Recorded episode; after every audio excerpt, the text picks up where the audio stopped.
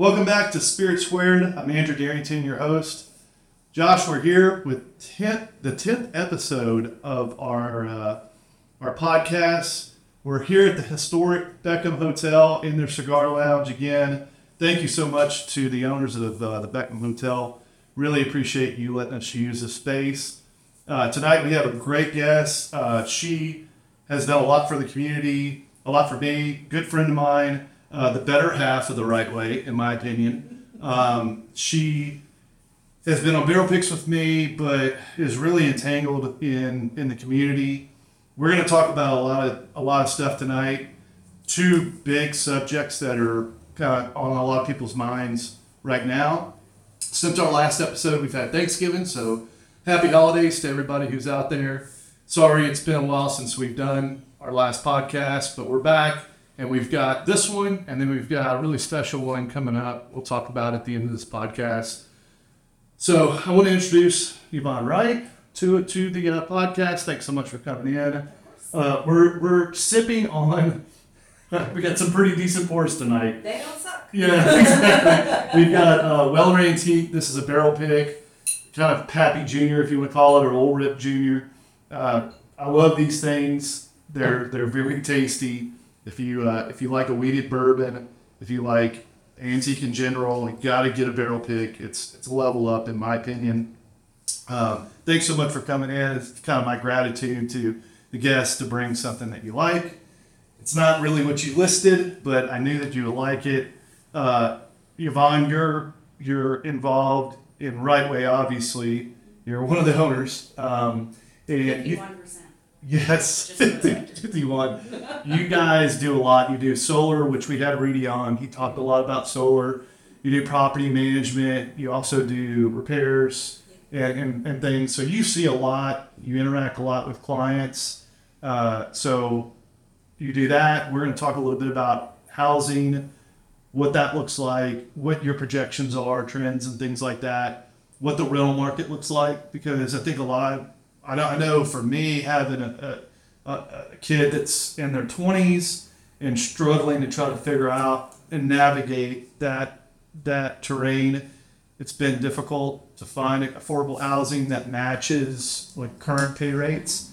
Um, and then we're going to transition to something that's very serious in, in the in the community, and and it piggybacks off of our last podcast, which in, includes uh, human trafficking. But we're going to focus on the local impact. So um, let's first talk about Wright Way. I know Rudy kind of gave us some information, but from your point of view, let's talk about because your point of view probably is going to matter quite a bit more. What the what what the first couple days looked like, and then how did you guys get into the property man- management type of sector? Um, well, my point of view is obviously a little different. Yeah, Um, I wasn't born into it like he was. I was married into it. So when Rudy and I got together, um, he was working at a company, and his mom sold it. So Hmm. they went to work for the company, and they sold it too. And he was managing properties and just not happy. It was a corporate job, and if you know Rudy, he's Right. not a corporate guy. no, Um, so that didn't last very long, and we decided we wanted to do our own thing. And uh, Rudy's always been an entrepreneur, so he quit that job, and he was doing a little bit of everything. That um, started the property management company then, and our back room at the house. And um, we had one client.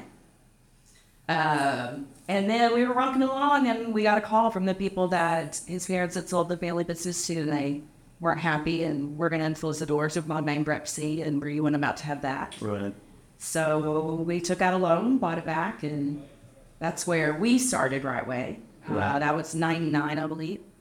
And um, took on some more management clients, kept growing, kept growing. As we were doing more management, there became need for services, and so that's where the maintenance can be developed. And as those jobs got bigger and bigger and bigger, that's where the construction company developed. Uh, and then the housing bust in 08. Rudy was had to get off the road, came home, and started building greenhouses. And That's where the solar company developed. right, Um, but throughout all that time, we've always managed property. Um, that's just where his um, background was. Mm-hmm. And so it just made sense for us to do that. And he doesn't really do much of the day to day anymore. We have a full staff, so I have several property managers and assistant managers and maintenance people that'll help take care of everything for us. And I just had to run the books and uh, client relations, things like that. Right. And that's my day to day. Right. So yeah, we, we started with one client, one duplex community. I think it was 20, 24 doors, something like that. And today we have over 500 units and about 100 property owners. And we work all over East Texas, Right. Tyler, Longview, and everything in between, north, south. Right. So if I'm a property owner, I just and I maybe live, you know, in Arizona, and I want to uh, have someone local check in on my client or my my tenants, or maybe there's something that comes up from a repair standpoint. Yeah, basically what we do is full service management. Gotcha. So you put me under contract, and then with any luck, you don't have to think about your rate house again. You just get a check in the mail under contract. Direct deposit these days. But you know what I mean.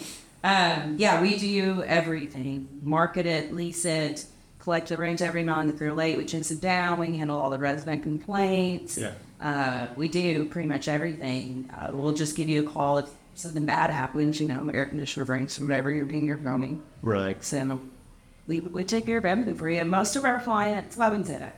It's probably half and half um, that are local versus not. Uh, it doesn't really matter to us. It's it's one happens than the other. Right. Do you think that music outside's coming through here or no? No, not enough. To, Okay, gotcha. You just want to make sure. Yeah. I'm hearing it pretty loud. yeah. Yeah, and it's. I think they're just playing on the square. I mean, it's not a big deal to me. Um, so housing right now, I- you. I'm sure you guys have. Inve- you have invested properties. Yeah, we have properties that we own. You we manage. and then you have some that obviously people turned over and said, "Hey, I want you to run it." Um, it seems like the housing market has shifted quite a bit in the last couple of years, maybe under different administration. But I won't teeter into that. But um, I think the housing market has been shifting for at least the last four years. yeah, Um, some would say it started with COVID, but I think it started before COVID. We noticed it before COVID it's to tick up in the market, but COVID definitely ramped things in a completely wild direction, and things were very hot for a year, maybe two, right, and they've definitely pulled off. Um, I don't say that as a bad thing. I, I that it needed to. Yeah. The last thing we want is another housing bubble and then have it bust. sure, Um, so we are seeing a slowdown in uh, home sales. Yeah. Um, we're seeing some of the prices start to come back down. Some of that's due to interest rates. Some of that's just due to, you know, supply and demand that's on the market. Um, but it has slowed, and I think it's not altogether a bad thing. right, But when the housing sales slow, the rental market tends to pick up. Uh, rents are definitely moving north, um, as property taxes are moving north, and insurance is moving very north. yeah, Um, rates are going to go up. That's just the way it is. You know, the homeowners they hold that burden. The mortgage, the tax, and the insurance, the repairs, everything else. Um, it gets built into the rent, unfortunately, and so we are seeing rents go up. yeah. Colin was on it was telling us about how rough. From Goosehead was telling us how rough the insurance business is right now. There's just unfortunately a lot of us that are paying for a number of claims that have been made um, in the area. So in Texas, there's a, there's catastrophic events and there's you know total losses that are occurring in certain hot pockets, but it's applicable to all, all of us. Yeah. Um, it's not just in at home, but it's also So in it's cars. Sure. Yeah, our motorcycle insurance this year, uh, it doubled. Yeah. We've had these bikes since we were teenagers, literally. Yeah. And never had claim, never had an accident, never had, you know, any trouble. Right. Uh, Rudy Mayer and Alec Biden since speeding to bits. But other than that, um, but yeah, and I called him and I said, why is this doubling? And that's what it is. Right. Well, it's in your area. So, well, that that's one thing, and then the other thing is this: is like he was explaining, his wife backed into, uh, into the garage, and, and the the mirror fell off, and he thought oh, you know, it's maybe a hundred, two hundred bucks, and it's a seven hundred dollar claim. And so just the, the price of of items going up impacts insurance. And so it's just kind of trickle down from there. Um, so you're you see the market slowing some when it comes to single house dwellings that are for sale. Yeah, I definitely see the sales market slowing down. We're already seeing it. Um, I don't think there's going to be a you know deep recession in there Right. anything along those lines, but we're definitely seeing it slow down. Right, and it's it's maybe do, do you so it's somewhat the the interest rates people be, being shied away from that, but also um, are you seeing and I don't know I mean you're not behind a desk like clearing loans, but are we seeing a, a restriction in that too or No, I think it's uh, one part of it is price. yeah We saw a significant and dramatic increase in value in our area because we saw a significant increase in population. right And a lot of the population that came here was able to make over value offers, full cash offers, quick close, those kinds of things that a lot of property sold at arguably over market value. artificial value Uh, so that inflated the market. So now home values are inflated. So your price is higher, your interest rates are higher. People are going to necessarily pause. What's cost of living has increased, and wages have not caught up yet. no no Um, I mean, as somebody who employs people, I'm starting to see it.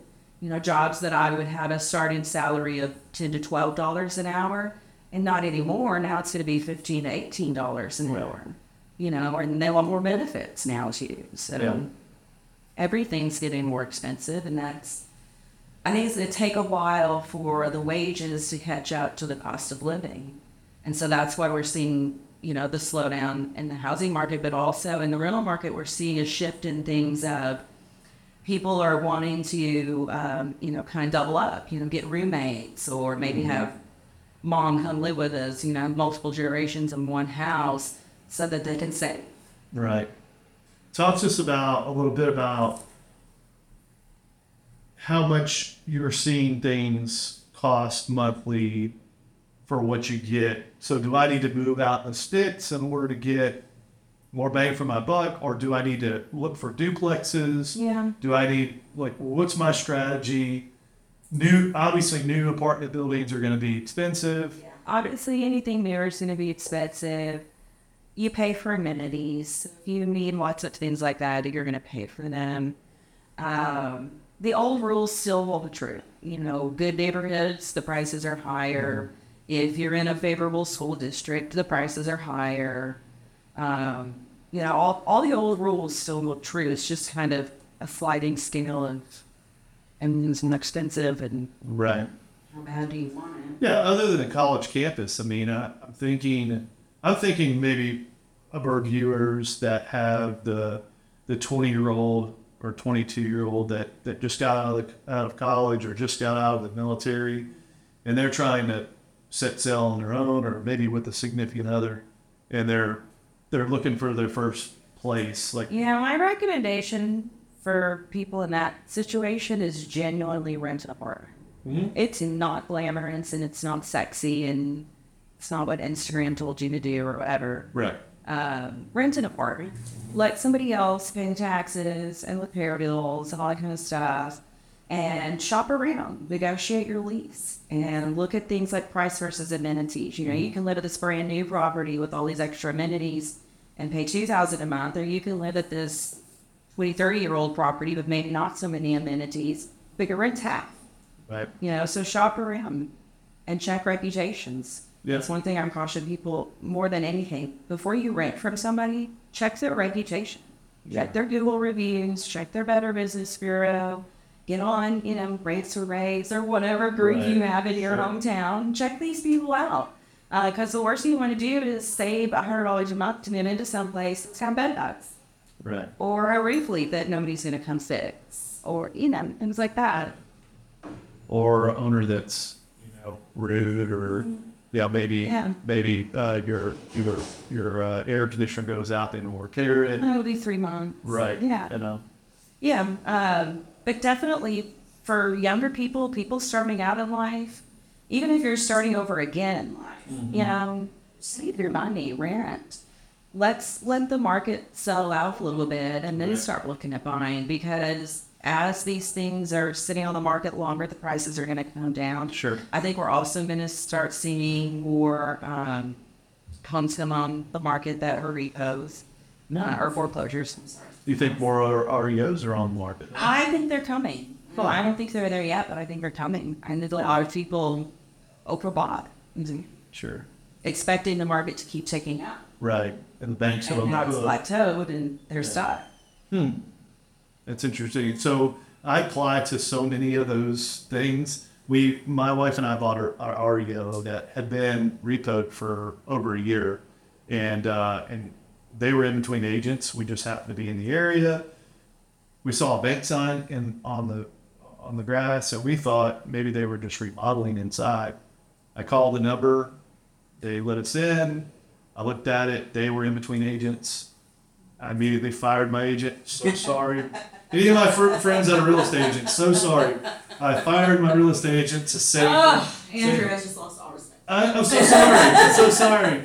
And then I negotiated with the bank directly. Um, and then on the sub- second topic, we had someone that had sold their property that was looking to downsize and, and had cash during that uptick um, when things were appreciating at such a high value, but the inventory was so low. And and and that this individual just had cash available and it was very attractive and it gave us an opportunity to build uh, and and and have a lot of liquid available without the tangles of uh, going through a bank and and and all that kind of stuff. So there, Yeah, always if you stumble on a good deal, take it. yeah, absolutely. Uh, but I mean, it, I think it's uh, well, if you're investing, you're in a you're a great spot. Um, if you're having to rent, then I think it's you've got to really do your due diligence and, and, and looking at things and, and even even recently I've looked at a couple different options of look I've got a lot of property in the edge. I've got two acres to bow and all this other stuff. What would life be if I was just to be able to rent a flat and just have everything taken care of for me and and that's a trade off. It is. I think you trade off privacy is what it boils You trade off a lot of privacy. You, you trade off a lot of, um, I don't know, freedoms, I guess. Well, Um, but you have to weigh that out. What's right for you? sure. And I think if you're if you're young and you're just starting out, figuring out what you want out of life, maybe a 30 year commitment to a mortgage at a permanent location is not the right decision. Yeah, sure. Um, what are your thoughts about um, RVs and and and mobile home? That's I mean that seems to be in in this area kind of a good segue into brick and mortar. We're seeing a lot more of that. We're seeing a lot of, and not necessarily with the young crowd. It's more the older crowd we're seeing go to that. Um, a lot of times you've got a divorced individual. Uh, maybe the other spouse got the house and they don't want to make that kind of investment again. And this is something they can do and can get a lot of freedom with an RV. You don't like the, you don't like your neighbors? Guess what? And just go the road. You get new neighbors. Uh, and then a lot of retirees. We're seeing a lot of that. They want to come and it's a then long now we're going to go over there, just tour around, do what we did. Um, I have a lot of friends that own RV parks and are very pleased with their investments. Surprised y'all. We Yeah. were this close. Listen, I was this close to building one. I have land that we're about to develop, and that was a strong candidate for development. Are you making a major announcement right now? I will announce what I'm not doing. How's that? Uh, no, we decided not to. The the utilities of the infrastructure and stuff is very, very, very expensive. Yeah. And um, it already goes in that direction. So, I was close Yeah. because, like I said, I tried a lot of friends that had RV parks and and love it. They're cash cows. There's zero maintenance. Once you have the infrastructure, and well, not zero, but pretty low. Yeah, yeah. Um, super low overhead. Mhm. Kind of like storage units Right. super low maintenance, super low overhead. It's just mailbox money. Right. Unless you have a pool or, you know, kind of a washateria, All those things. the washateria, Yes, and all that kind of stuff. Which you and- know makes sense to do that because you're gonna maybe get a little bit more and rent it, and then you have to have Wi-Fi and then then you have maintenance You- and that's- staff. that's right. Somewhat. You are the staff. Yeah. You're the staff that brings in the money, right? the client association, right? Yeah, I'm gonna go full bougie and say I'm Yeah. not doing that. And Rudy's the staff that takes care of huskies. Right? He's the He husky. tries. Yes. Archer's got to be taken care of, right? There's only so much you could do for Archer. Yeah, exactly. Yeah, he was. Uh, he was. He can smell food. Um, I can he's see pretty vocal when he uh, smells it and he wants it, and it doesn't matter who it is. He's their friend. He's an equal opportunity beggar. That's correct. All right, let's make another pour. Yes. We'll let the guests. We've already had the um, the fiddler, the joker. We had that before we started, so we've got to give us something else. Yes. Um, you want to have the rye? Yeah, let's do the rye. Okay, it's my turn to pour. You'll love the rye. Thank you for this. Yes. So this is this year's Heaven Hill uh, I'll let you- uh, Parker's uh, ten-year rye. Uh, heavy, heavy char, and uh, it is a lot better than their eight-year that they did two or three years ago, to my opinion. Um, it's not heavily distributed to Texas yet. Cheers. Cheers. Yes. Um, it's Parker's is one of those lines where you either really, really like them or you're just kind of, eh, it's okay. Uh, I'm on the kind of fence that it's very, very good. Uh, their rye is not my favorite. Uh, the regular heavy char bourbon is, but this is this is pretty fantastic in my opinion. And you're a rye fan. I have a right fan, Eden. That. Yeah.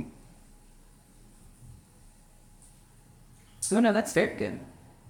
Yeah. I knew that'd be in Will's. Yeah, I like that a lot. Okay, so you've got a lot of years in the rental game, the rental experience, the the, the twenty Well, not that many because I'm not Right. So twenty, um, or fifteen, maybe ten. Maybe. We might still Huh. be single digit. Yeah, exactly. Um, you have to have some stories of some things, and, and I, I don't want to go down any morbid trails where we find somebody who's been, you know, in a, in a, in a, rough spot or Oh, yeah. anything like that. But um, there has to be some stories, and I, I have plenty of stories in what I do. Um, but there has to be some, some maybe some funny stories. And- Stories for days. Heck, heck, they're probably good stories from this week, but um, This week, let's see, what am I into this week? Um, I had to go rewire our breaker box because we found out that one of the houses we manage is tied into the utilities of a house that we don't manage that's on the opposite street. I guess that owner just decided he wanted to add a gazebo, so he just he just pulled powder from our meter. Hmm. That was cool. That's fun. Let's see. it doesn't um, have to be this week. I've only been cussed out three times this week. This week That's not so bad. Well, that's I mean, at least on a sober. so That's not too was bad. one of it because you raised rates. Um, I did get cussed out for one renewal. Yeah, it was a seventy dollar a month rate increase. Um, in all fairness, we have spent a great deal of money Yeah. uh, improving the grounds of that property. That were felt justified, but yeah, just watch it. Uh, one was a security deposit, and he felt like it should have gotten more to a refund. One with a lady we evicted three years ago. Yeah. Who has just now figured out this is on her credit and that she's trying to buy a house. Guess what she can't do while it's on her credit. tough. Yeah. She called me. I answered the phone. She's in tears, literally sobbing, hyperventilating tears. I finally get the story out of her, and I basically tell her once the comment blood should stop her hands because her already started 42. I have to call them, and I got cussed out a little bit. And which kind of figured out she wasn't even any bird me. It, you'd be amazed how quickly those tears dried up. And her voice went straight back to normal, and she just needed the phone number for the collection agent. Um, Yeah, I don't get out the field too much anymore. That's where the real fun stories are. Right. Probably insects and Oh. some craziness there. Like we I- walked into so many units where you open the door and the rugs Yeah. literally fall down on you. That's Yeah. that's super gross.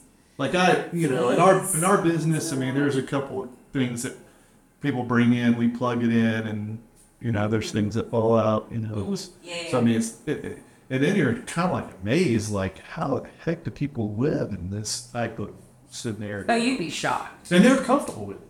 They're good. Like these aren't people that are. They're just choosing to live that way, and they just rather be that way than Yeah, You'd be shocked. The things I I've seen, especially on move outs, you know. right. We've had um, people that have passed away that lived there for a very long time and were quarters. Yeah, yeah. Oh, Yeah, shocking. I've cleared out a hoarder house. That's difficult. Yeah, That's that's physically and emotionally difficult. yeah, it is. You Um, could you find some cool stuff in there. I, I did a look. Oh really? Yeah, when I was in high school, we had to. That was one of the like we had to do like eight hours or twelve hours of community service, and that was one of the things I did was clear. We cleaned out. There was like probably eight of us, and yeah, we just wore just whatever, you know, gym and stuff, and and and I you know I got in there, and it was like a cat lady mm-hmm. and got in there and did some surfing of some stuff. Mm-hmm. And it, what what you got in there was like, whatever, this is what it's going to be. And uh, but we found, you know, there's stuff from like the '60s in there, you know. But it is sad. I mean, that they were living in that environment, Yes. especially when it's your rental. Oh, of course. We evicted a cat lady in Gladewater a month or two ago. She was rescuing um, feral cats throughout the city of Gladewater. And she had those little square cages stacked up in rows on every wall of the house. I couldn't count how many cats were in there. This the Mel. So that it was. And she was just living there. She was just living there like full. right. No. What's the what's the like the person? I'm sure I know I have like a couple people that I've talked to that I'm just like you're on a different planet. You, I think you're living in a different planet. Yeah, like that's a lot. What? Where are you getting your logic from? Do you uh, have anybody that I moves out, like moves out and goes, "Hey, I need my security deposit back," and you're like, "Did you see how you left?" on a regular basis. Okay. I take when people move out, depending on the size of the house, I take in extensive 500 pictures. Right, I don't okay. the person that walks in. Yeah, yeah, yeah. And I put them on the server. Which was formerly out. you Yeah. Some years Not ago. anymore. Uh, a few years ago. yeah. Now you But- but train now those you- people. Now you train those people. Kind of. Some of them, yeah. Uh, but yeah, they'll they'll complain. Why did I get my deposit back? And I'll just send them the pictures. This is why. Yeah. I mean, there's no need to have a conversation. Right. And I usually know never. You've ever. Right. But it's fun. But even taking over properties, we uh, we took over an apartment community in Tyler one time, and they told us there was this one building that didn't have any renters in it. And, um, there was some issue in one of the units, and we thought, okay, whatever, like happens. We opened the door to this unit, and when you swung the door, mold spores just flew through the air. Oh. The carpeting had become a bed of mushrooms. Mold crawling up all of the walls. Every surface in this apartment was growing something. And nobody could figure out why. Where does it come from? What's the cause of this problem? And um, Brady got the joy of taking care of that one. And when you know, Yeah. slabs, all that kind of stuff, cleaned out the unit, and they what they found, uh, there was a vent stack on the roof to the upstairs unit, and somebody had shoved a rag in the vent stack, which clogged the plumbing to the downstairs unit. And so there was just a plumbing leak Yeah. for like eight years. Wow. Eight years. I thought you were gonna tell me like they had an aquarium in a corner or something. No, we didn't find anything living other than fungus. Right. So you, in my briefing, you you mentioned swatters. Lots of swars. Okay, so I want to know The, about that. the leasing agent job is probably the most dangerous job Yeah. in our company. Uh, because you're going out to these houses that are vacant. Sure. You know, sight unseen, unlock the doors, just walk in, and it frequently happens that uh, we'll walk in and find somebody. Um, it happened to my daughter. My middle daughter's a leasing agent for us now. That's my right. She I've been here for three days. she went to show a unit in uh, Bullard Right. and walked in and could tell that people had been there. And by the time she got to the back, they had scuttled out a window or something. Called the sheriff. Come to find out, it was uh, three white runways that they had been looking for out in Boulder. They found Just squatting in the house. Wow. I think that happens a lot more than we think. I think it does. Yep. Hmm. Yep. I've got, um, we just took over a portfolio in Longview. We've got a lady living in a unit that uh, she's got no lease, no documentation whatsoever that says she has any right to be in that unit, uh, refuses to pay rent, and refuses to leave. What do you do? You file eviction. And You file eviction and you pray that the judge has mercy on you because you have no lease and right. God knows what kind of story they're going to come in and bring. And they have no deed. They have nothing. Yeah. But what they do have is evidence that they've been living there, yeah. for a long time. Yeah. And if you can establish residency, it's, Yeah. it's a lot different fight. Hmm. Golly. Yep. Yeah, I've walked into um, giant bonds on the coffee table. So, uh, Nobody thought you should maybe put that up when you called the manager over. right. Um, what's on a property manager having sex with the maintenance man on the desk one time. That was awkward. That was super awkward. Your employee or the? Yeah. Yeah. Super awkward. And you're both employees, right? Yeah. They're both the employees. Yeah. yeah. Well, once we get off camera, I'll tell you a When that. things. Not that good. Uh, but we've got a lot of good stories too. Yeah. I've got a lot of printers that have been with us for years and years and years. Those Sure. are wonderful people, and you get to know them. And, Yeah. and my staff too. You know, like um, Christy, my property manager, she's been with me 23 years now. Wow. Um, Kenneth, our broker, he's been with us 18, I think. Wow. My my maintenance supervisor, she started as a, a prep girl on the painting crew, which is a teenager, and grew up and started painting, and then got into maintenance, and then we brought her in the office, and now she runs the maintenance team. She's been with me, twenty ish years now. Yeah, we have customers that bring us like peanuts or uh, pecans, sorry, uh, when it's that time of year.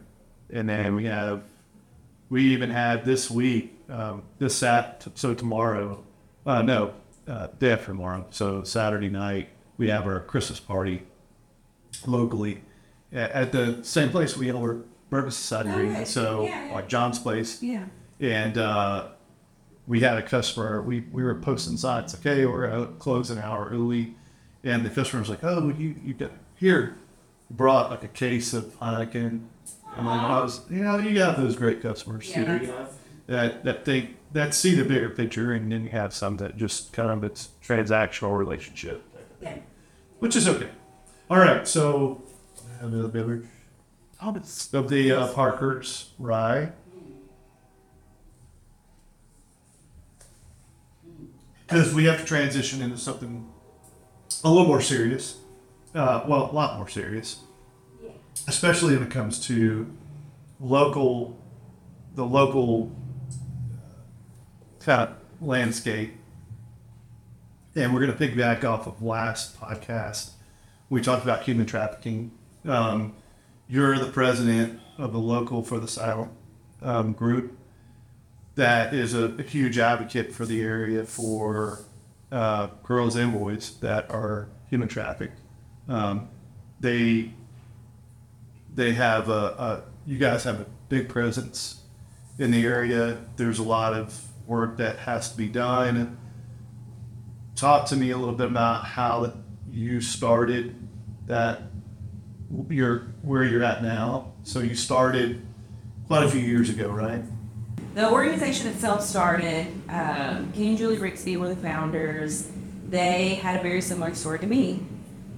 And odd, odd, oddly enough, around the same time. Okay. Rudy and I went on a mission trip to Cambodia. And that was the first time I ever, I never, I didn't know that was a thing. And I was horrified. I mean, absolutely horrified. At the time, I had, I do have three daughters, but at the time they were very young. And the thought of somebody my daughter's age being forced into that world just turned my stomach. And it, it changed me as a person. And I came back home and I'm like, wow, I gotta, I gotta do something. Um, oddly enough, Kenny and Julie kind of had the same experience. They'd gone overseas, seen this, came home, and they started this organization for the Silent with the original intent of working overseas. But when they got home, what they learned very quickly was this is not an overseas problem. It's not even a big city problem. In fact, it's significantly a problem in Tyler, Texas. Uh, Tyler is a hub for minor sex trafficking. It's a hub for sex trafficking anyway, but specifically minor sex trafficking. So they changed focus and started working locally. Uh, I was going to church at the time. Uh, we were going to the same church. And he, did, one Sunday, he gave a, a presentation on what they were doing, what they're, who they're helping, and I thought, wait a minute, what? Yeah, you're spending the meeting. I'm sorry. This happens in my town, in my backyard. And so I started learning more about it and getting more involved. And I went to their community training that they offer. And it's a, it's a, it was at that time a two day course, uh, half day Saturday, half day Sunday. And that course really shook me. It was, it was disgusting as it was startling the information that I learned. Um, for example, the average age a girl is going to start to be trafficked is eight years old. Eight years old. Right. Uh, I don't remember the statistic right now on you know how many kids are sex trafficked every day, but it's something ridiculous. You know, have over hundred thousand every day, and those are the ones that admit it. That's one thing we've learned in this organization is they very infrequently somebody confides of it. Sure.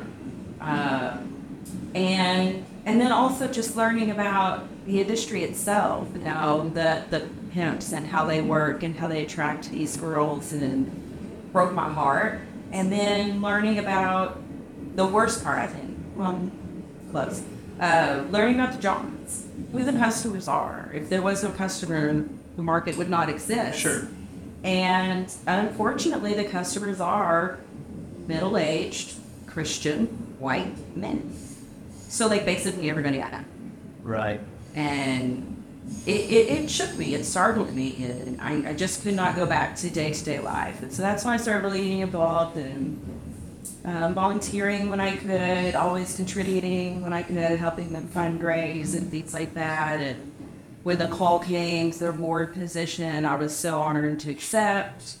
Um, I've been on the board for I think two years now, and then just this year I'm going to be the sitting president, and then I'm really honored and excited to help in whatever way I can with whatever work I can do because it's it's heartbreaking. Yeah. It just is. Yeah. And it shouldn't happen.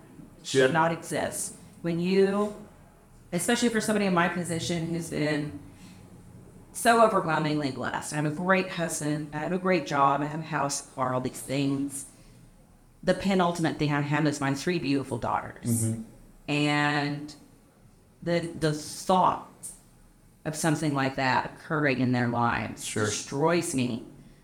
But also, they were so young when I was first learning about this, and I would look at their friends, and I'd find myself thinking, which one? Which one's vulnerable? Which one's Right. which one is the, the girl I'm learning about? You know, and, uh, it's not girls that are, you know, problem kids or whatever. They didn't go out and seek this and choose this, and there's no there's no game manipulation you're trying to do. Ultimately, these girls are, by and large, girls that have been from homes where there was a lot of abuse, um, a lot of neglect, and so they're left with no love in their lives, nobody to care for them, tell them they're special. and somebody comes along and does. That's really all it takes. Right. What are the avenues that you see are the most vulnerable avenues that where where these folks are like tapping into this this need or want that they have these kids. Everything's happening online these days. Right. um, when when we started, it was a totally different ship. You would see uh, you'd see the pimps driving by the schools or the playgrounds or where they're hanging out, and hey, you look cute today, that kind of stuff. That's not how it happens anymore. It's all everything is online, um, and that's why parents should be cautious about what devices they're getting their children and how they're accessing networks and even on these little apps, any kind of social app is a red flag. Any game that has a chat feature, Right. all of these are red Yeah, flags. especially Snapchat where it, it dissolves. Snapchat, TikTok, the, the rough. Well, all yeah. of them. Really. Yeah, Twi- well, X now it's pretty rough. All of them. Anything so- that has a private messaging feature, you're vulnerable. Yeah, come, well, I mean, we'll come back to um, the folks that get victimized, but how do you, you have experience? So, and I'm sure you've talked to a number of Johns and a number of pimps. How are those people developed? Like, it, Um, I haven't actually really talked Okay. to a lot of them. Um, I don't know. I don't know. I, a lot of the Jones, it's the a lot of them that you see, it's the sad, lonely guy that you mentally image. Um, but a lot of them, it's not. It's it's the creepy perv, and that's what they're into. yeah, Um, the pimps, that's a that's a whole different dichotomy. It's a business. It's straight up a business, just like any other illicit business, whether it's selling drugs or electronics or guns or whatever you're into. They're made a product. That's all it is to them. Sure. There's no emotional content really for them. Uh, it's an easy product to move, and when that product wears out, they'll do that one. sure, yeah. I, there's got to be some type of ge- genetic piece of, of those individuals, or there's hereditary means of some kind that where it's passed on generationally, or it's a, a genetic thing. because I've never known like my dad did this and then I do this for a living. It more more than more than anything, they find a, a vacuum, and so they just walk into the vacuum. Hey, look, nobody's doing this in this area or on this corner or this whatever, and then I find susceptible females and unfortunately males now even are in the in the in the, in the phrase. Yeah, I get the pimps. They're just opportunists. They're looking, Yeah. they're looking to make a payday. Um, and unfortunately, Tyler's a really nice place for them to do that. Yeah. So what is what when we were talking in the previous podcast, I mean like the first contact is really difficult when when you make first contact with uh, someone with with someone who is being human trafficked Oh, because they're so conditioned to yes. the life that they're living. They they get told how special they are and and what I've done for you lately and things like that. Um, you uh, you've been part of boots on the ground. I don't really get hands on the ground to victims. Okay. That is not my role at all. Okay. Um, my role is It's- administrative. It's administrative. Got it. Yeah, yeah. Okay. I'm just more on the business side of things. Um, I love to support those boots on the ground Got people because they have personal traits and characteristics that I was not born with. Right. And they're so good at what they do because it takes a special kind of person. You have to build a relationship of trust. Right. So you're talking more on your side of things of developing those people. Yes. So setting up structures, setting setting up Yes. training, and it, so what do you? How do you? How do you? I'm not saying you directly, but how do you train someone to to counteract that type of influence? Um, there is a lot of training that they go through. You know, there's trainings that we send them to, you, seminars and things like that. Um, a lot of it is you cannot train. You know, you can't train Yeah. somebody how to care for another human being. Right? Or street sense. Because Right, at first, like the first need to have contact, a lot of that. what they were, what uh, our previous guest was talking about was like it could be just bringing condoms, or you know, gauze or things to clean with or Feminine products. whatever. Yeah, I mean it's to think about that as your initial contact to try to gain some trust or some. Well, and unfortunately, where Hard to our wrap your head organization around it. It's is hard. Meeting these girls a lot of times, it, they're already in the judicial system. Right. That's, that's where we're meeting a lot of these girls. Sure. So we do have prevention programs where we go into like schools and the juvenile detention centers and things like that, and Yeah. Uh, try to do education and awareness and mentorship and things like that. Um, none of those kids are ever going to identify as a victim. Um, I've heard stories where they're working with girls and the girls will say, "Oh well, yeah, that happened to me, but that that's not so bad. Let me tell you what my dad did." Yeah. You know, so they don't identify as being trafficking victims. They might identify as being, uh, you know, abused or neglected or something like that. But they see that as far worse Right. than whatever trafficking. Like, no, that's just a thing I did. You know, so there is a there's a lot of um, I don't want to say re-education because that doesn't sound right.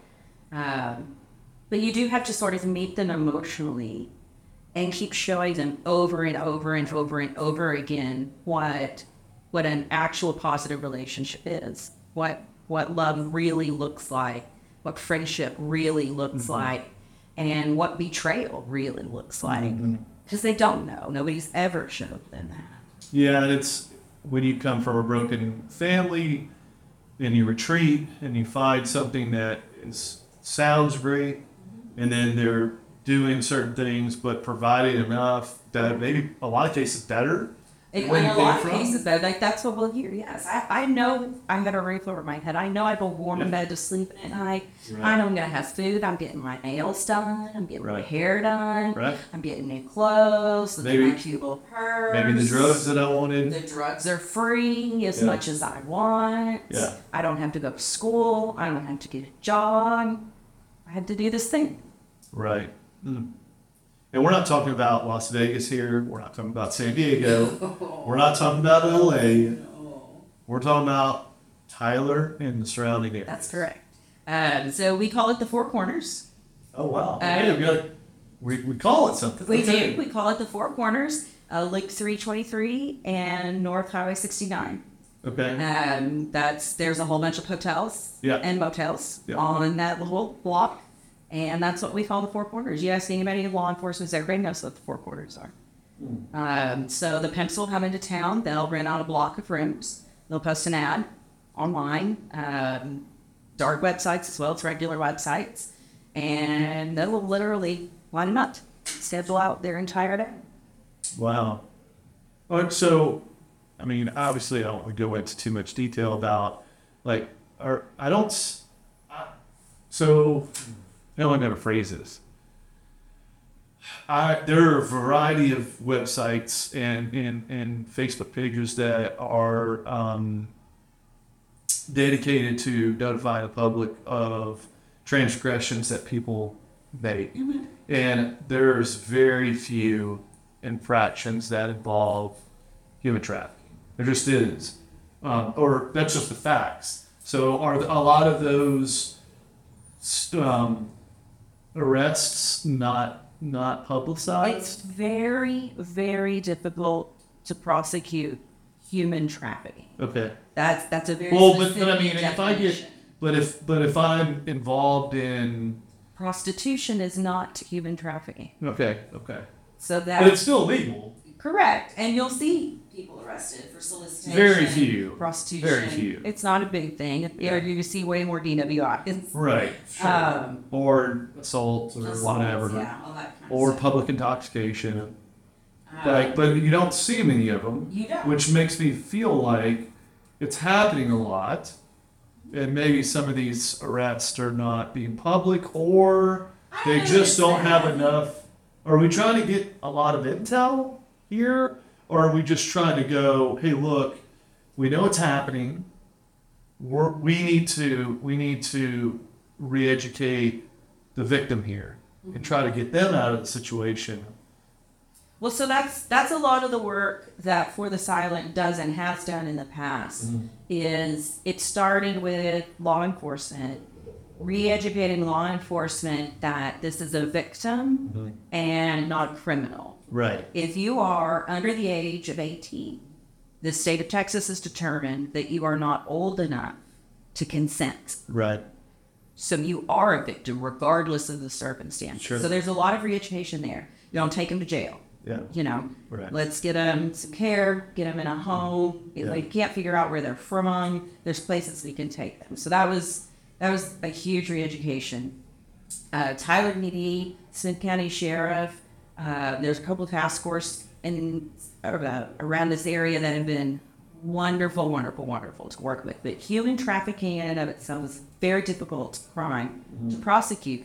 And one of the things that you absolutely have to have to prosecute it is a victim that will stand on trial. Yeah, sure. And that, that's a huge ask. Sure. That is a huge ask. Yeah. But that's another thing that the organization does. We, from the time they get pulled out of that environment, we are with them the entire way. We're with them in the interview room with the police. We're with them when they go to the hospital for their exam. Uh, we're with them when they go to court for all of the hearings, all of the pre-trial stuff, all of the, all of the lawyer stuff. Uh, even when they have to go deal with family services, they're under 18, so Right. they, you got to deal with that part too. So we're with them. and I'm sure many of them have children of their own, right? Occasionally. Yeah. Yeah. Yep. Um, so we, we try to be with them through that whole process, hold their hand through that whole process. About ooh, four or five years ago, there was a huge case here in Smith County, uh, made national news because they dressed, they busted um, a ring, a trafficking ring that was a multi-state ring, multi like very sophisticated Right. criminal enterprise. Yeah. And it started right here in Tyler, Texas. They busted this ring right here, and it was several girls, but it one of our girls was she had the fortitude to see it through. And it went all the way through, went to trial, stood on the stand, relived all of those experiences again, and they they convicted him. Um, it's it's a long process. It's, it's a difficult process. Right. Um, I do wish that there was more, um, I don't know, enforcement. I guess um, on the John and the Pence side, Yeah. but you know we were like that. Yeah. Yeah, I mean, it seems like it. Pull the victim out of the situation would be most effective. It Right. is, but it's also it's just it's not that simple. Um, No, It- right. it- you kind of- it takes more work for well, sure. Well, and we call it the rule of sevens because on average, seven times they're going to go back. yeah. Yeah. I can imagine. Yeah. So it's it's not a um, I mean, it's that, not a Hallmark movie. I mean, heck, know? there's there's people that have bad marriages that do that, well, yeah. and there and, that, and there's no you know Well, people go back to abusive marriages. There's no go assault, there's abusive not- Parents, yeah. They go back to abusive jobs. I mean, Yeah. it's that. What are you willing to deal with? yeah. I mean, as a species, we try to see the best in things for the most part, and And it's so what they're comfortable with. It's what they know. yeah. And if and if it's a better situation than they were in, And that's the thing. If you come Yeah. from a lifestyle of total uncertainty and no support, mm-hmm. but you know, with this choice, you have that. You have Right. that knowledge and that certainty, and Yeah. So so you're the president of of uh, for the silent. Um, so the president does a lot of administration. They they allocate funds to different entities. I'm assuming uh, maybe re- different responsibilities. um, a lot of that really falls on our executive director. Okay. Um, so that's Becky. Okay, that's what I was getting to. I was like, well, wait a minute. We, she was supposed to be with us Yeah. tonight. Uh, so Unfortunately, she. so you're the president of the board, but she's the executive director. So talk to me a little bit about. Well, wait a minute. I'm gonna, I'm gonna make one last point, okay, before we get started, because then we got we got to go to another round. But um, last four, she asked for Heaven Hill. I kind of went up a notch, and, and I'm bringing Heaven Hill 17. This is uh this is a great bottle. It was released by Heaven Hill last year. They this year they did a 20, which I don't think is as good personally. this is Heaven Hill is one of my favorite too, by the way. So when you said Heaven Hill, I was like, you know, we kind of had to re- one up Rudy. His his his deal. I'm still a little jealous about his Black We fixed. I know. But there's none left for me. Well, there is some left, but some of it's steel. But anyway, yeah. Um, yeah, that's one I wish I had gotten more of one, so I can compel the one I back. know that one. But you know, there's no unopened bottles in my house. Yeah, well, I've got a few, just more nostalgic type stuff. Stuff, you know, especially like the honey, honey stud stuff, and just have some. But I probably need to crack it all and just get it done with. You know, it'd be over with. But anyway, okay. So to Becky, sorry you couldn't make We're it. so sorry you're not Yes, to Teddy Seven Hill Seventeen, or is she? She's not a whiskey here. drinker. She's is she? not a whiskey. Okay, okay. Well, so we're sorry, Becky. You're missing Well, I out. can have her. Two times. no. Make sure you pour her, her, her spot for me. Exactly. Yeah. Um, so you're the president. She's the executive director. Yes. And is she based out of Tyler too? Yeah, Becky's Okay. here in Tyler. Um, Becky's got a long history working, um, I guess, industry adjacent. Um, we sold her from the Advocacy Center, uh, Cherokee County, I believe. Uh, she's been with us about a year now, Okay. and she's been just a breath of fresh air. She's been so wonderful. She is passionate about what we're doing. She is very intelligent, uh, engaging.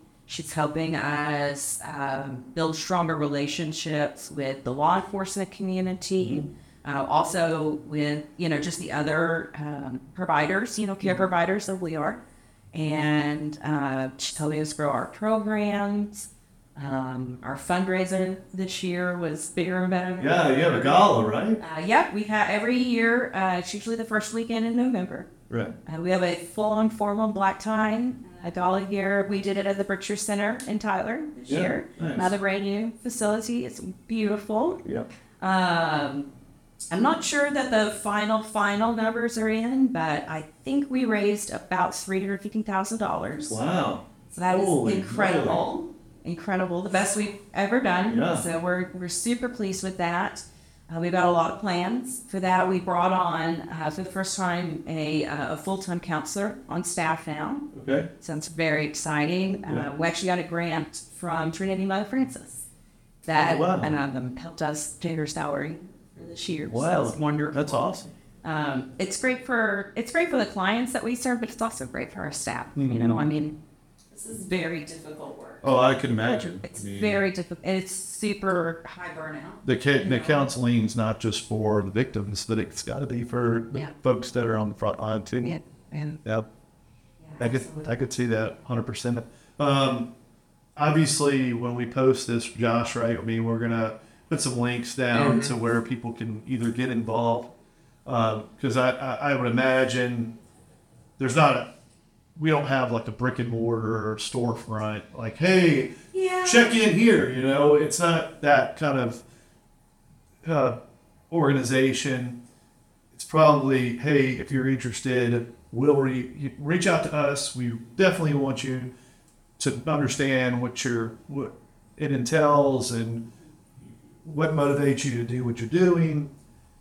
But reach out to us online reach out to us that's, and that's then really the best thing. The website, get on the website. There's so much really good information about who we are, what trafficking is, what we're doing locally, all of these specific, things, how you can get involved, how you can plug in. Uh, money, obviously, sure We are a nonprofit. Yeah. We do need money. Um, there's a lot of ways you can go about that. We're happy for a one-time donation. Uh, the ones that mean the most to us are the uh, the monthly donators. yeah Um, it could be 10 20 dollars a month, but just that consistency. Those are the those are the ones we really really depend on. Um, there's some volunteer opportunities just due to the nature of the work we do, there's not a whole lot of hands-on volunteer opportunities because you're required to have a certain amount of training to do that. right Um, but providing meals for our groups that we host, or um, you know, helping us provide things like a change of clothes. We provide snack bags, um, toiletry bags, things like that. Uh, helping us get those materials, putting them all together. Those are volunteer things that can be done, and, then sitting on a committee. That that's a really big thing that um, helps us out a lot because it's time consuming. And a lot of people aren't, they don't have the time. So Right. um, that that's a big need. That And it's a donation of time. It is. It's a huge That donation of time. compensated This for it. gala that we just did, um, I sat on a committee for the gala. Uh, the person that hosted the gala probably had it easily 20 hours a week for three months leading up to this gala, volunteer time. Right. And then those of us on the committees, several hours each week for three months leading up to this gala. Uh, so it is a commitment, but those those those volunteer hours are a huge, huge deal to us. That's a, a staff member we don't have to pay for. Right. And anything we don't have to spend administratively, we can spend on the work we're actually trying to do. Efforts, assets, Yeah. that type of thing. Yeah. All right. We're gonna take a sip of this, and then the final part. All right. Well, your final part. My final part. Yeah. Then I kind of got to lead into the next one. This one's gonna just kind of hit it a little different, in my opinion. It's a very different than anything we've had tonight. And that is ridiculous. Mm-hmm. What got you into bourbon? Damn, is that funny? Empty nesting? Okay, that made me laugh too. okay. Um, I think it was like towards the end of the nest for me. well, it was kind of the end of the nest. Okay, yeah. so same thing. Um, we we had children very very young. Yep. Rudy and I have been together. Oh God, let's see. I met Rudy in middle school. Don't age yourself. I'm not. I'm not there getting no numbers. Okay. I I met him in middle school. Yeah. Started dating in high school. We actually got married in high school on our spring break, so that we could have a honeymoon. Yeah, there you go. Um, had our first child right after we graduated, and so we just immediately went into parenting, sure. building businesses, all those kinds of things. Yeah. And so we ended up having three, so probably about 25 years we spent raising kids, doing all the things.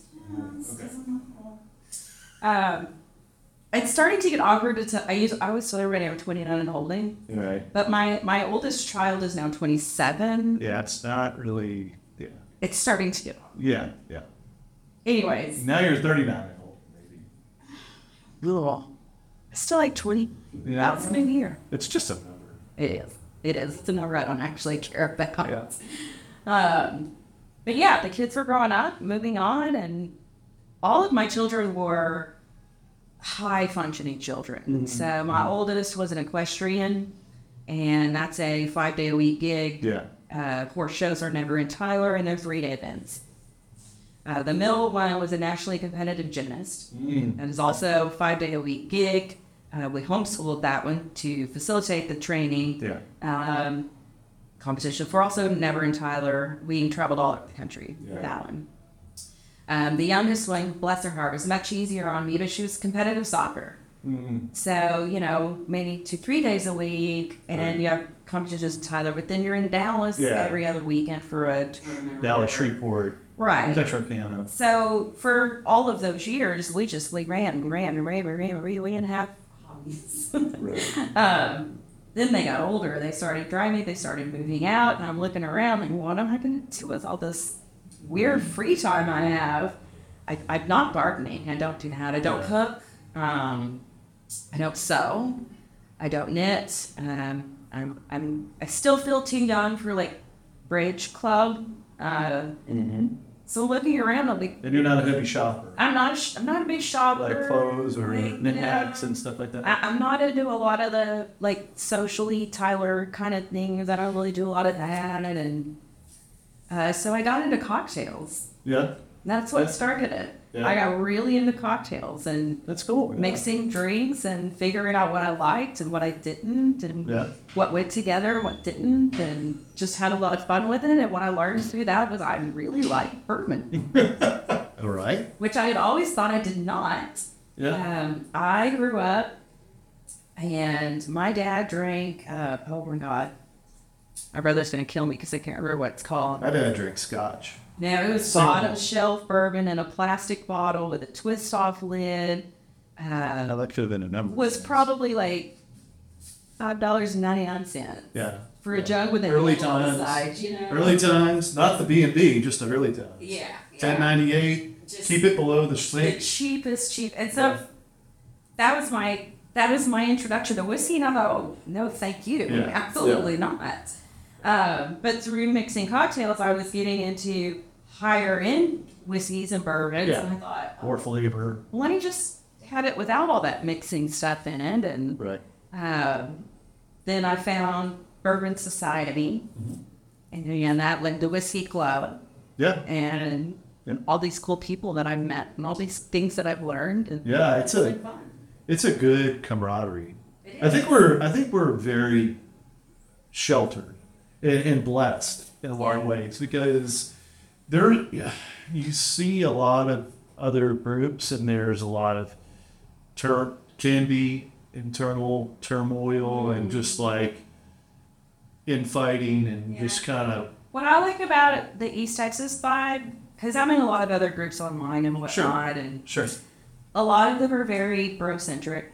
Oh, absolutely. You know, it's I fine. Shannon and I talked about this. Yeah. You know how uh, accept, uh, you know open and accepting uh, the Texas groups groups Yes. multiple groups Yes. are for. And we talked at, at Not, length. not, not just accepting, welcoming, Yes. respecting. And, and and we talked at length about my my viewpoint. You know this. You've done a number of the barrels that I try to get. I, I tell multiple people that are decision makers, like I need a, I need a female palate at the table. Period. It's just the way it's going to be, and it doesn't happen all the time, but it, it did it, d- during certain segments or certain barrels. Like, hey, this is the way it's going to be, and I'm not going to go into detail because I'll Yeah.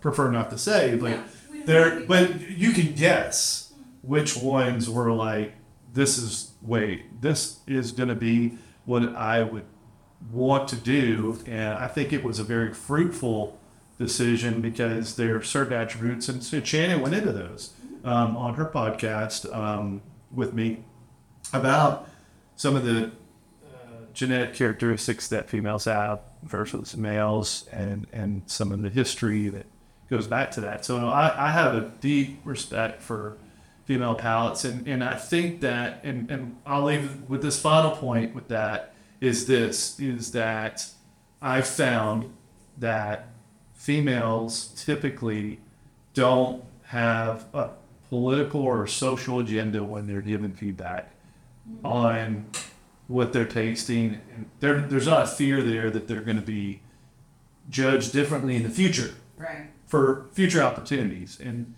where I've, So what you're saying is we have no filter. in kind of a nice way, yes, but but in, in, in a lot of ways, But you're not wrong. I know I know that I'm getting the f- I'm getting the facts, and even if even if I don't I disagree with it, I still respect it because it's coming from a genuine place, and and then I have the only per, the only thing I have to do is someone else who's also experiencing the same effects or experiences go, do I agree or not? And that's it. It's very simple. Whereas I've found that, that in some segments that uh, the feedback was, was filtered because rank of rank or of fear that Yeah. things would change. And Yeah. I, I never felt that way with the majority. One thing that I hear from guys that I never, ever, ever, ever hear from my female friends. yeah. They'll say things to me like, um, well, yeah, um, my palate's not as developed as yours, or I, just, I don't know all the things like you do. And I'm over here going, first of all, I don't know squat. Okay? Right. right. I'm going to put it in my mouth, Yeah. and I'm to like it, or I'm going to not. Yeah. And that's my metric. Right. And then wait a minute and then taste it again and then see if it changes. Sure. Because we both know that oxygen changes things. And so, Or I'll come back to it in a week. I Yeah. Especially some of the Oh, yeah. the Absolutely. higher proof ones, you know, you Yeah. come back to Absolutely. Sure. yeah. Uh, but I don't, speaking for myself, I don't speak for all the other ladies. I just, when it comes to the, the judgment side of it, I, I just, I don't give a shit. Yeah, I think, s- well, first off, this. Well, yes, you're right. You don't. You have a stronger personality than this. Um, you do. But Um, at the same token, I think that there's an environment there that's already pre-conditioned Yeah. by people like Daniel and Correct. Matt And and, Michael, mitigate doing all what that, I just said you know, all that kind of stuff. Where if In you went into the realm of Dallas, Correct. that it would maybe be a little different, and you may be a little more reserved on getting feedback. It's it's a it's an environment where it's like, hey, we want to know the best of the best, and if you feel like you have you have some reservation, we want to hear them. Yeah, never has any of the East Texas clubs made me feel like if I share my opinion, Yeah, the the reaction to that is going to be, "Oh, she's just a girl." yeah, That's never ever been my experience. No, I in. East Texas, and I I sincerely appreciate that and enjoy that so much Yeah. because it is the experience. sure. in a lot of other arenas, um, not only is your opinion not respected, but there's the distinct impression that you're only here to be objectified. Right. Or what, let's see what she picks, and we'll know that's not where we need to go. Sure. We didn't let Rudy be a part of some picks, even though he likes old granddad. I mean, that's You know what That's Rudy's pretty rough. favorite whiskey is, right? it's not old granddad. It's it's the one he just had. Oh, Obviously. oh boy. Yeah, that's a good one. Uh, Um. All right. So, shout outs. We kind of already. Becky. we did. We, We, shouted we shout out to Becky. Becky. I know. You, you I'm kind so of sad you she's reference you reference a couple of people that's in your office. So you've here. got It's you. I yeah, you have your uh your your manager, your Christy, Christy. Christy Jarvis. She's been with me for so long. Um, Nikki, Summer, and Kenneth, also in the office, been with me so long. Yeah. All three of my girls are working for me now. That's right, yeah. So cool. Yeah, I it is. it. It's I they're like uh, this. I I bring something in. They're like this that way. I'm like I already know. Yeah. They know. They know. So- they call you guys my whiskey guys. Yeah, yeah. I'll get a message. Your whiskey guy was here. Yeah, yeah, yeah, exactly. Uh, but um, but yeah, Angie. Angie's on our front desk. Yeah. She is positively incredible. Yeah. I love her pieces. Um, Angela, got two Angelas. Yeah. I had to go one Angie. Um, she runs our solar department. She's pretty awesome. Yep. Um, we've got it. we've got it's it's great. I mean, you can feel family in it. Yeah. Like, when you walk in, it's, it's family, which is a big thing. say- Like that takes a long time to do. And yeah, kudos to you guys for doing that. It's a commitment. Yeah, It's a commitment. even though you put mailboxes in the middle of your. I Parking lot. And then I reinforced it with concrete rebar. That's right. Yeah. How's that work out for you? It, it's thirty five hundred dollars worth of damage. I backed into it, so there you go. And then I went to Uh, a and Bourbon yes. Society meeting after, After a that. whiskey tasting, Yeah, which turned into a double tasting. correct. At, at an insurance agency downtown, where we weren't supposed to be meeting with large groups, and it was in a large It group. was, it was smack in the middle of COVID. Yeah, and we had to move desks around and chairs around. That was that was fun uh-huh. times. Yeah, for sure, for sure. Yeah, it was.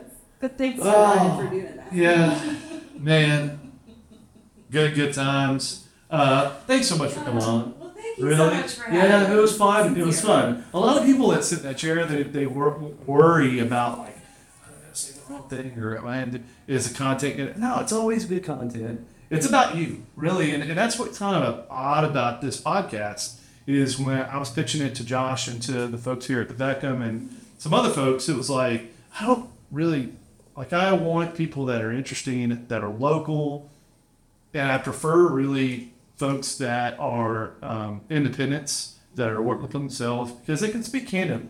If you're W two, you got to be muffled a little bit because you're working for somebody. Um, and I get that. I mean, there's nothing wrong with that. I'm W two, so it's not a big. I get it, but you know the folks that are in the fields that are um, that are intriguing that uh, we can highlight. That's what I want to do. And if it if that's a distiller, great. Um, if it that is uh, someone who's an EMT, then we want to do that, and because they have a story to tell too. And But uh, East Texas is full of just yeah, so many awesome, incredible people. Agree. Really is. agree. And then drilling that down to like with the whiskey club and the bourbon society and all the you know the groups, the bourbon people. That's become that's become my metric. Yeah, You know, you're a bourbon person. Oh, you're cool. I love yeah, it. especially during Stanley releases, Stanley barbecue. Yes. I'm so, So sad I good. missed the other night. Yeah, you missed. I had a board It meeting. was a great time. The Valley. Well, it's great to have you on. Well, thank Thanks you for so you much. and Rudy coming on. Really, I mean, dedicate your time to kind of talk to us about um, some super important things. We got a lot of views on the solar piece. I think we're, I think we're getting a lot of, views on this. Well, I really Um, appreciate you having us and letting us, Yeah. you know, highlight our thing and especially to talk about For the Silent. Yeah. Um, Absolutely. That's just something. That's so close to my heart and so passionate about any chance they can get something. Sure. We got one train to through. It's going loud. Let's just hope it doesn't go off the tracks. Sure. Yeah, you do. We're almost done. Let's see here. Fuck, we're, we're good. Oh, yeah. All right. It's, so look, it's got a lot of oak, man, the juice is really good. They did a great job with this one. The 20 years, oh, chip. chip. Yeah. Maybe a Um, bourbon probably. I think they're gone. All right, thanks again. Appreciate you coming on. Um, so, for the next time, our 11th episode, it's going to be a fun one. We're going to have it here at the Beckham. We're going to have it in the ballroom. It's going to be live. We're going to have Mia from JT Meleck come over from Louisiana. She's going to have the rice whiskey. It's no wheat, no rye. We've had it, right? We've picked a barrel. It's exciting. We're gonna have samples. We're gonna have some food. We're gonna have a DJ. Oh. Yes, it is gonna be a party. It's kind of kind of be like our Christmas party. The you know Spirit Square Christmas party. Cannot wait. Super loud behind me, but cannot wait to uh, to film that one, get it published, and enjoy this one, and uh, that one. It'll be really really fun. Till then, thanks so much for joining us.